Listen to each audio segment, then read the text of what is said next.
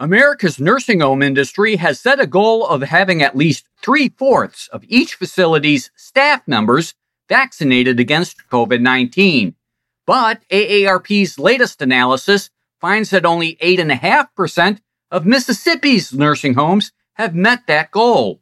That's why AARP Mississippi's State Director Kimberly L. Campbell wants them to require all of their staff and residents to be vaccinated.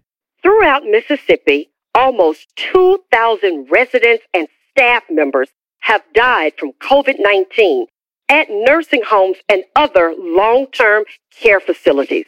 This represents around 27% of the state's COVID 19 related deaths, even though less than 1% of the population lives in such facilities.